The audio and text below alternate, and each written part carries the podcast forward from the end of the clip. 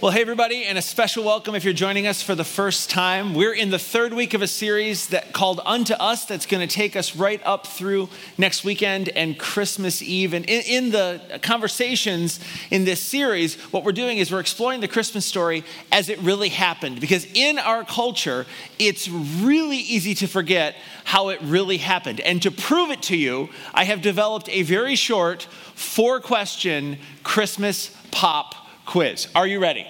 Just pick, everybody's like, no. It's all right. It's all right. We're going to do it anyway. So, here we go. First question. According to the Bible, how did Mary and Joseph get to Bethlehem?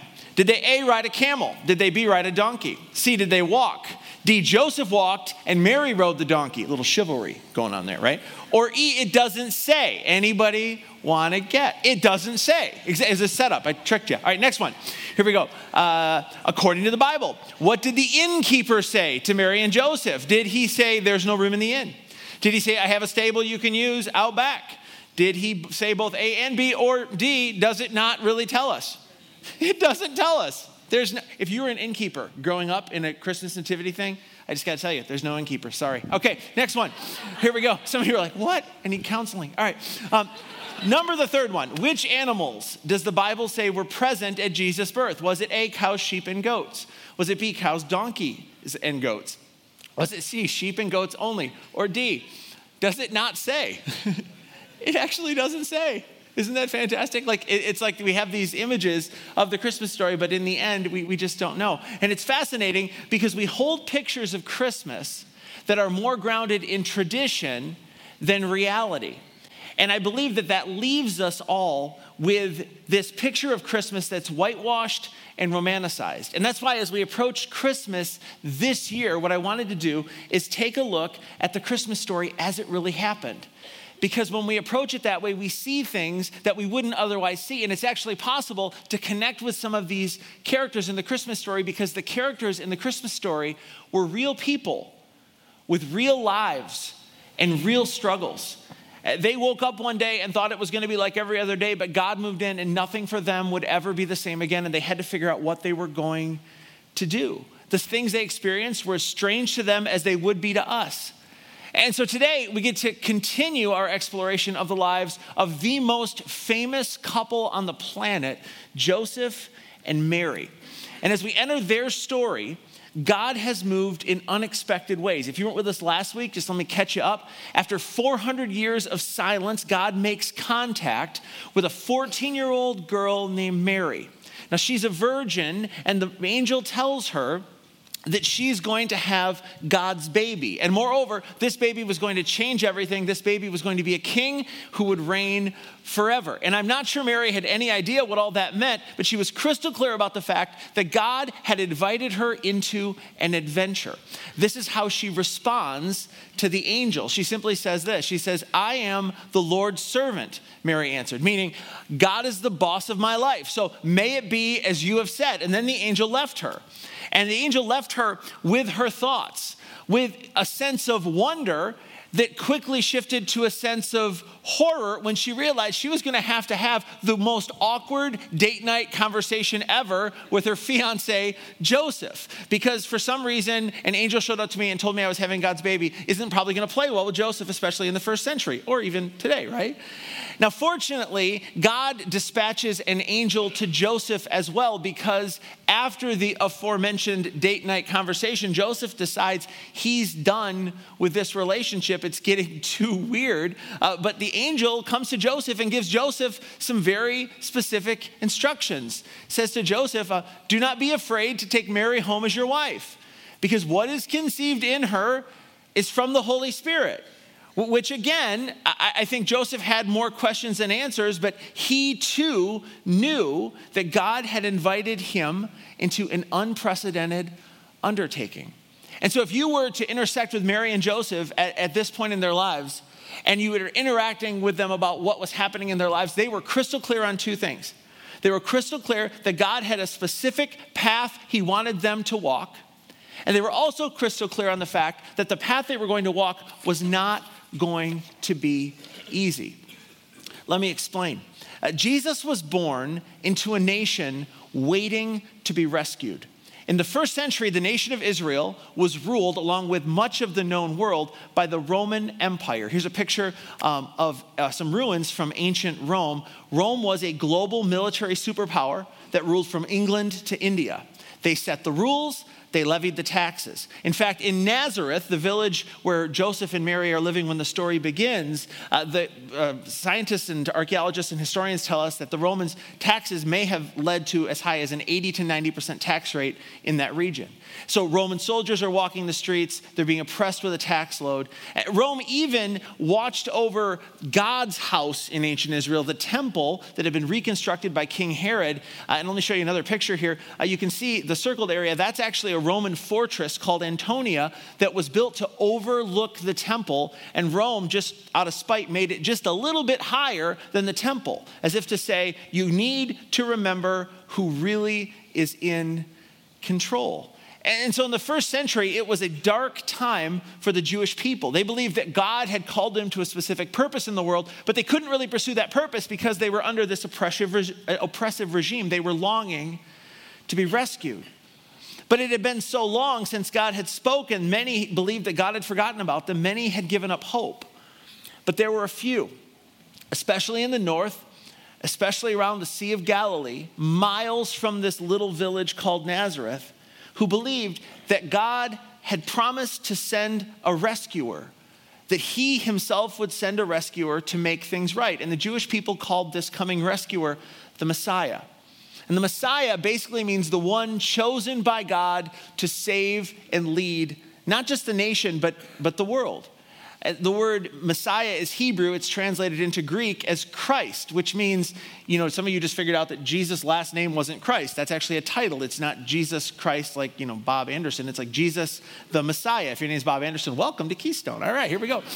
So here's what this meant every time a woman went into labor, especially in the north, in the sea, around the Sea of Galilee, uh, people got excited because there was a chance that she might give birth to the Messiah.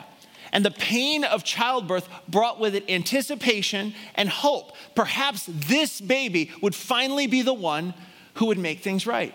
And so the challenge in the first century, again, especially among those who believe, was to keep the bloodlines clean. There was a constant worry that Jewish girls would marry non Jews, and in doing so, they would forfeit the opportunity to give birth to the Messiah. Moreover, any questionable circumstances surrounding a birth were seen as a threat to the movement of God through the nation of Israel. Men and women who conceived outside of marriage were seen as working against God. Moreover, the children conceived outside of marriage were sort of stigmatized as illegitimate for the rest of their lives. And so I can only imagine what Mary was thinking as she watched her belly grow. She was simultaneously filled with wonder at the miracle and pain as a result of the judgmental glances of her family, her friends, and her community. And I wonder how much did she share? How much could be believed? How many times did she overhear people talking about her in the market behind her back?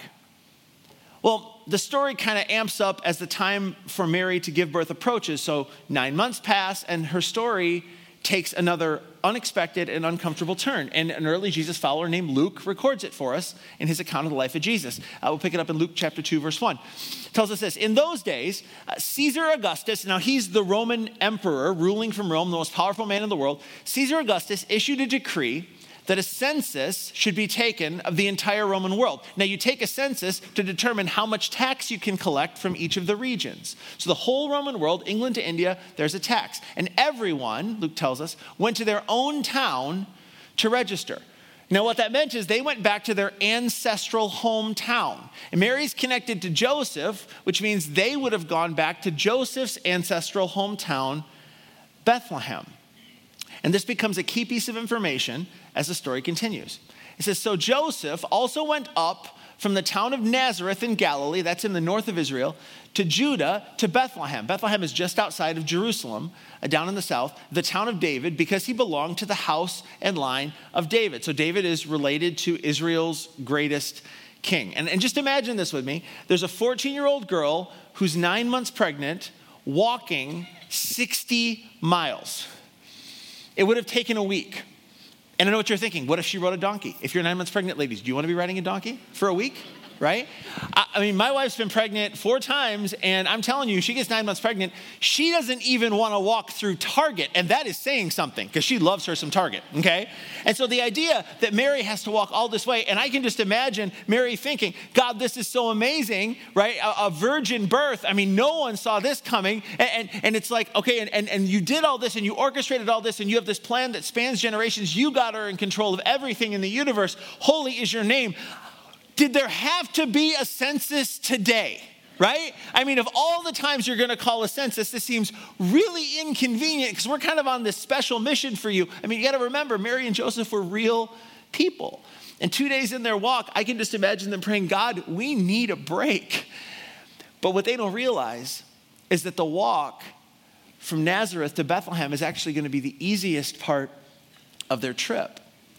Luke tells us what happens when they get into Bethlehem. Uh, if we can look here. Uh, while they were there, the time came for the baby to be born. And she gave birth to her firstborn, a son.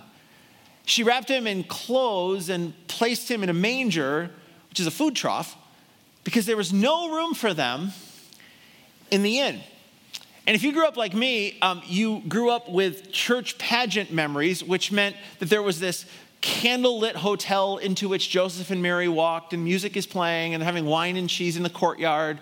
You know, it's like a first century version of the Embassy Suites manager's reception without all the line, which it was probably great, right? Unfortunately, you know, they get to the front desk and like, you know what, we're, we're, we're full. I mean, there's a census, so it's really, you know, inconvenient. But fortunately, we have this great barn out back. We just cleaned it, put out some fresh towels, and, um, and it'll be great for you. It'll be a good, you know, sort of place for you to have a baby. That's the picture that I grew up with, and I think many of you grew up with, and it's sort of reinforced by these nativity scenes that we put on top of our tables this time of the year. But, but that's not exactly how it went down. And here's why. Uh, scholars tell us there were inns in the first century. They were built by Rome for visiting dignitaries. Uh, but Bethlehem was kind of a podunk little town outside of Jerusalem, maybe 300 people. There would not have been an inn in Bethlehem. Uh, moreover, the word translated in from the original Greek text is the word kataluma, and everywhere else you see it translated in the New Testament, it's translated guest room. And guest rooms are found in homes. Which brings me to another observation. Remember, this was Joseph's ancestral home, which means either Joseph was born in Bethlehem, or Joseph's father was born in Bethlehem, or Joseph's grandfather was born in Bethlehem. But in any case, there would be a family compound in Bethlehem called an insula. And I brought an artist rendering of what that would have looked like. It's basically a collection of rooms outside of an open courtyard. And this is how they would live generations of the same family living together and doing life together. Moreover, in the Middle East, hospitality is a a primary objective in their culture. And so you just imagine that, and there's a census, and you know you're going to have out of town guests, and you even probably know who they're going to be. Uh, and you're going to know if somebody's going to come who's really, really pregnant, and you're probably making arrangements for them. And so, with that context, I need to ask you the question why was there no room for Joseph and Mary? I was thinking about it this week, and um, if my family were staying at a hotel and it was a busy time of the year, and we were putting the kids to bed and we get a knock on our door and there's a manager standing there and he says hey i'm sorry to bother you um, and i know it's a really weird request but we just had somebody that came in and this woman is about to give birth and she needs a bed to sleep in. Would you be willing to move your family down to the lobby and sleep on a couch. And I probably wouldn't, but my wife would have us out the door before you could say boo, right? I mean, she's a better human than I am. But yeah, we would do that for a stranger who was pregnant. Now just imagine it's a family cottage and it's holiday time and you have a cousin who you don't realize is going to show up, but she shows up and she's really pregnant. Who among us wouldn't give up a bed to a family member? And so after a six day, 70 mile journey, Joseph knocks on his grandpa's door and try to imagine this. He's told, There's no room for you here. And just try to imagine with me why? How's that even possible? Is it because Mary is nine months pregnant and she and Joseph aren't married yet? Is it because the family has heard the story uh, and they didn't buy the I got pregnant by the Holy Spirit thing? You know, is it because they wanted to punish Joseph for staying with her and in doing so, ruining his reputation and even tarnishing their reputation? Because family was everything in the ancient world. I would argue that, that this still happens, and more than a few of us have experienced something like this because there's a handful of people who, when they think you've screwed up, they'll treat you worse than a stranger. And I think that's what we see going on. I mean, you imagine you, you, enter, you enter the room and it's like there's a record scratch and you feel the judgment and how that works. And I don't even know how you feel it, but you feel it. And it's like, you know, they're thinking, there he is. There she is. I can't believe what they did. And so Joseph's family does what many people would do if their 19 year old son walked in with his pregnant 14 year old girlfriend and said, Can we spend the night? And they looked at him and said, Listen, you can't be here. We want no part of this. There's no way we're going to let you have that baby with that woman in this house. So, no, you can't come in. And no, there are no blankets for you to borrow, and there's no towels. We want nothing to do with you. And I think Joseph panics, and he's in Bethlehem and he looks around for any place to find shelter. And there's not a lot of wooden structures in the ancient world in Bethlehem. There wasn't a lot of wood. And, and so, where people generally put their animals was in caves. And here's a picture of a cave from Bethlehem. And so, just imagine with me that Joseph thinks, well, I guess it's better than nothing. And so, what this means is that Mary probably gave birth to the Savior of the world in a cave. And for his first night on earth, God's Son slept wrapped in clothes in an animal feeding trough. And in this moment, friends, we can imagine the real nativity scene.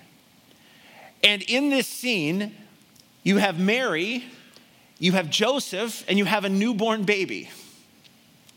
And they feel rejected and they feel alone and they feel abandoned by family.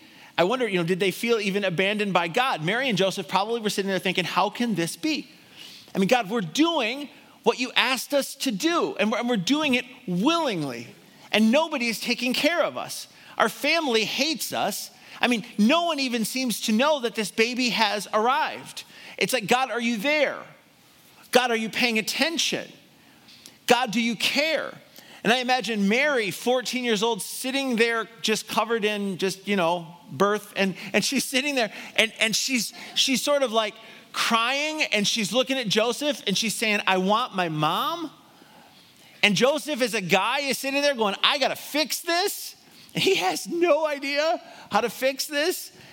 And so then he starts to pray and he's like, God, you can fix this if you want to. Why don't you? Why won't you? God, you're not taking care of us.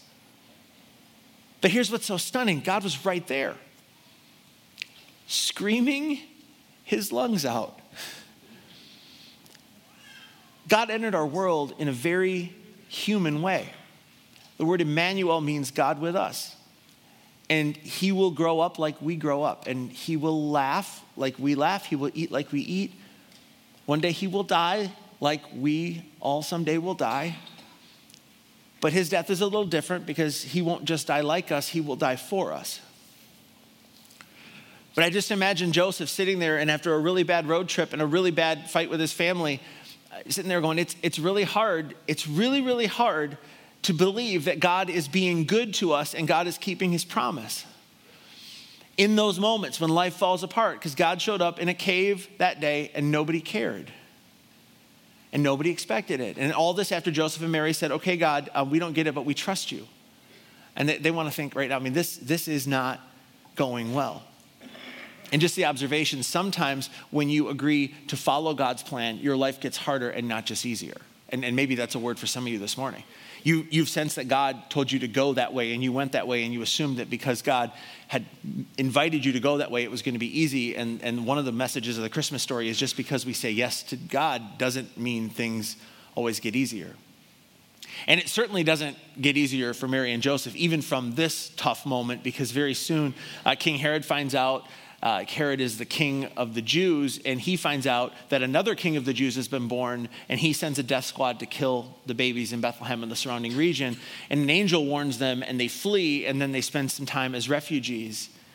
And Jesus grows up with this stigma surrounding his birth. People from his hometown look at him and think, yeah, we're not, we're not even really sure who your father is. So, just a question. Um, why do you think God chose to do it this way? And this to me is where we start to find a bit of us in the Christmas story. Why wasn't Jesus born to a family in Rome in the palace? Or maybe born on the altar in the temple in Jerusalem? Why not born to a family with more influence? Why not to parents who were stronger or richer or more politically connected? And I have a suspicion that leads me to a question for all of us. And, and that question goes like this What kind of God do you, are you looking for when life falls apart? What kind of God are you looking for when life falls apart? A God who stays in heaven and who talks to you from heaven? A God who can't really, in the end, relate?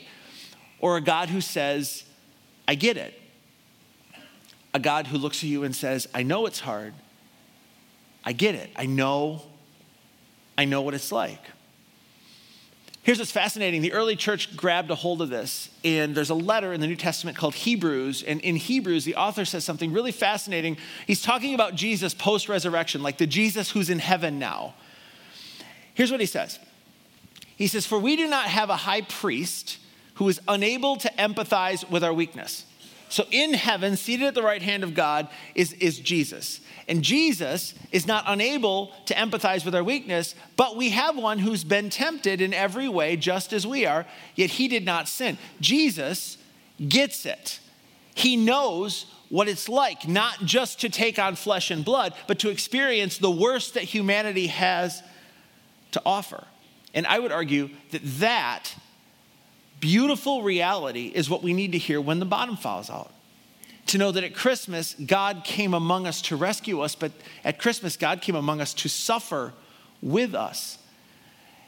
I made a list. Jesus knows what it's like to lose loved ones. He knows what it's like to grow up in a dysfunctional family. He knows what it's like to be hated by his hometown. He knows what it's like to be betrayed by a friend. He knows what it's like to suffer for doing the right thing, and he knows what it's like to suffer because others did the wrong thing. He knows what it's like to be hungry and poor and misunderstood. He knows what it's like to be surrounded by people and simultaneously carry a loneliness that you can taste. He knows what it's like to be absolutely and utterly exhausted. He knows what it's like to be deeply sad.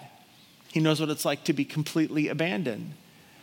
Jesus knows what it's like to shout, God, where are you? And Jesus didn't shout this from a manger, Jesus shouted those words from the cross. And it's the same question that God, where are you? that people like us ask when life falls apart. We feel abandoned, we feel ignored, we feel frustrated, we feel disillusioned, we feel disappointed. We find ourselves sitting in a hospital bed and we're hooked up to a bunch of tubes and they're beeping and it's like this wasn't our plan and it's like God, where where are you? Where are you? I thought you loved me. I thought you cared. It's the same question that people ask on a visit to the infertility specialist, and they're told that the treatment didn't take again, and that this journey to have children is going to have to continue, and more money is going to have to be spent, and more tears are going to have to flow. And, and to get in the car afterwards and just to say, God, why have you left me without the ability to have children? I, I thought you loved me. I thought you cared. And, and the questions rise. Or maybe holidays are approaching and it's like the annual reminder that you still haven't met Mr. Right. And you're single and you're going to go to family gatherings and everybody's going to ask, hey, you seeing somebody? You met somebody? Dating somebody? And you're thinking, yeah, if I did, they'd probably be here meeting all of you because I knew you were going to ask and I would have forced them to. But no, we don't have that. So let's have some more eggnog, right? but God, why? Why? Where are you? Why have you forgotten about me during the worst fight of my life? Uh, why am I on my own? God, where are you?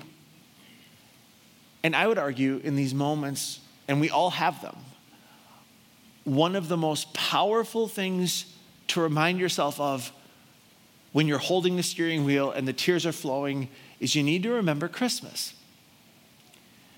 Because the message of Christmas is that we don't cry out to a God who cannot sympathize with us. We cry out to Emmanuel. We cry out to the God who came to be with us. And though we don't understand always how his story is playing out for us, we do know that he knows. Because the good news is that unto us a child is born, and that child is Jesus. He's God in flesh and blood. He came to suffer with us, He came to suffer for us. He came so that He could look at us 2,000 years later and say, I get it. And this leads me to another thought. I mean, if that is true, if God really came among us as one of us so that he knows what it's like, then he is good. Because the only God who would leave heaven to come among us and suffer for us, that God is by definition good. And if he's good, then he gets it. And he can sympathize with our struggles and we can trust him. Because I'm not sure how we could trust any other kind of God. In the darkest moments of our lives, we must remember when we wonder where God is, just like that night, seated with his teenage bride, or teenage fiance, really, and, and, this, and this newborn screaming baby. Joseph didn't see it either, but the God is right here. And he's good even when circumstances aren't good. He may not be what we thought or expected, but he's still at work. He's still paying attention. He's still telling a good story with our lives, and he just invites us to trust him with the next step. Just stand, and I'll close us in prayer.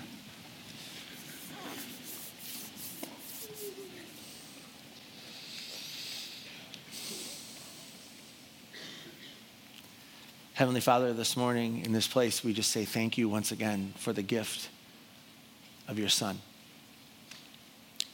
Thank you that you sent him into a world that was longing to be made right, that was longing to be made whole. You sent him for people who were longing for things to be right, who were longing to be made whole. Thank you for his life, for the model he is for us all. Thank you for his death his resurrection and the hope that that brings us for the life to come. But for this morning, we remember that baby in a manger who came among us not in power and glory, but with humility, with grace, so that 2,000 years later we could understand that against all odds, the unbelievable, undeniable truth is that He knows what it's like to be one of us. And so, for friends this morning who are in a dark spot, and the thought of going through the next couple of weeks just, they just don't want to do it, I, I pray that you would whisper to them how much they are loved, that you are trustworthy, and that you would give them the courage to move forward with grace, understanding the truth of who you are. And so we bless you, we thank you, we celebrate you, we love you. In the name of your Son, Jesus, Emmanuel, God with us, we pray. Everyone said, Amen. Friends, go in peace. We'll see you next week.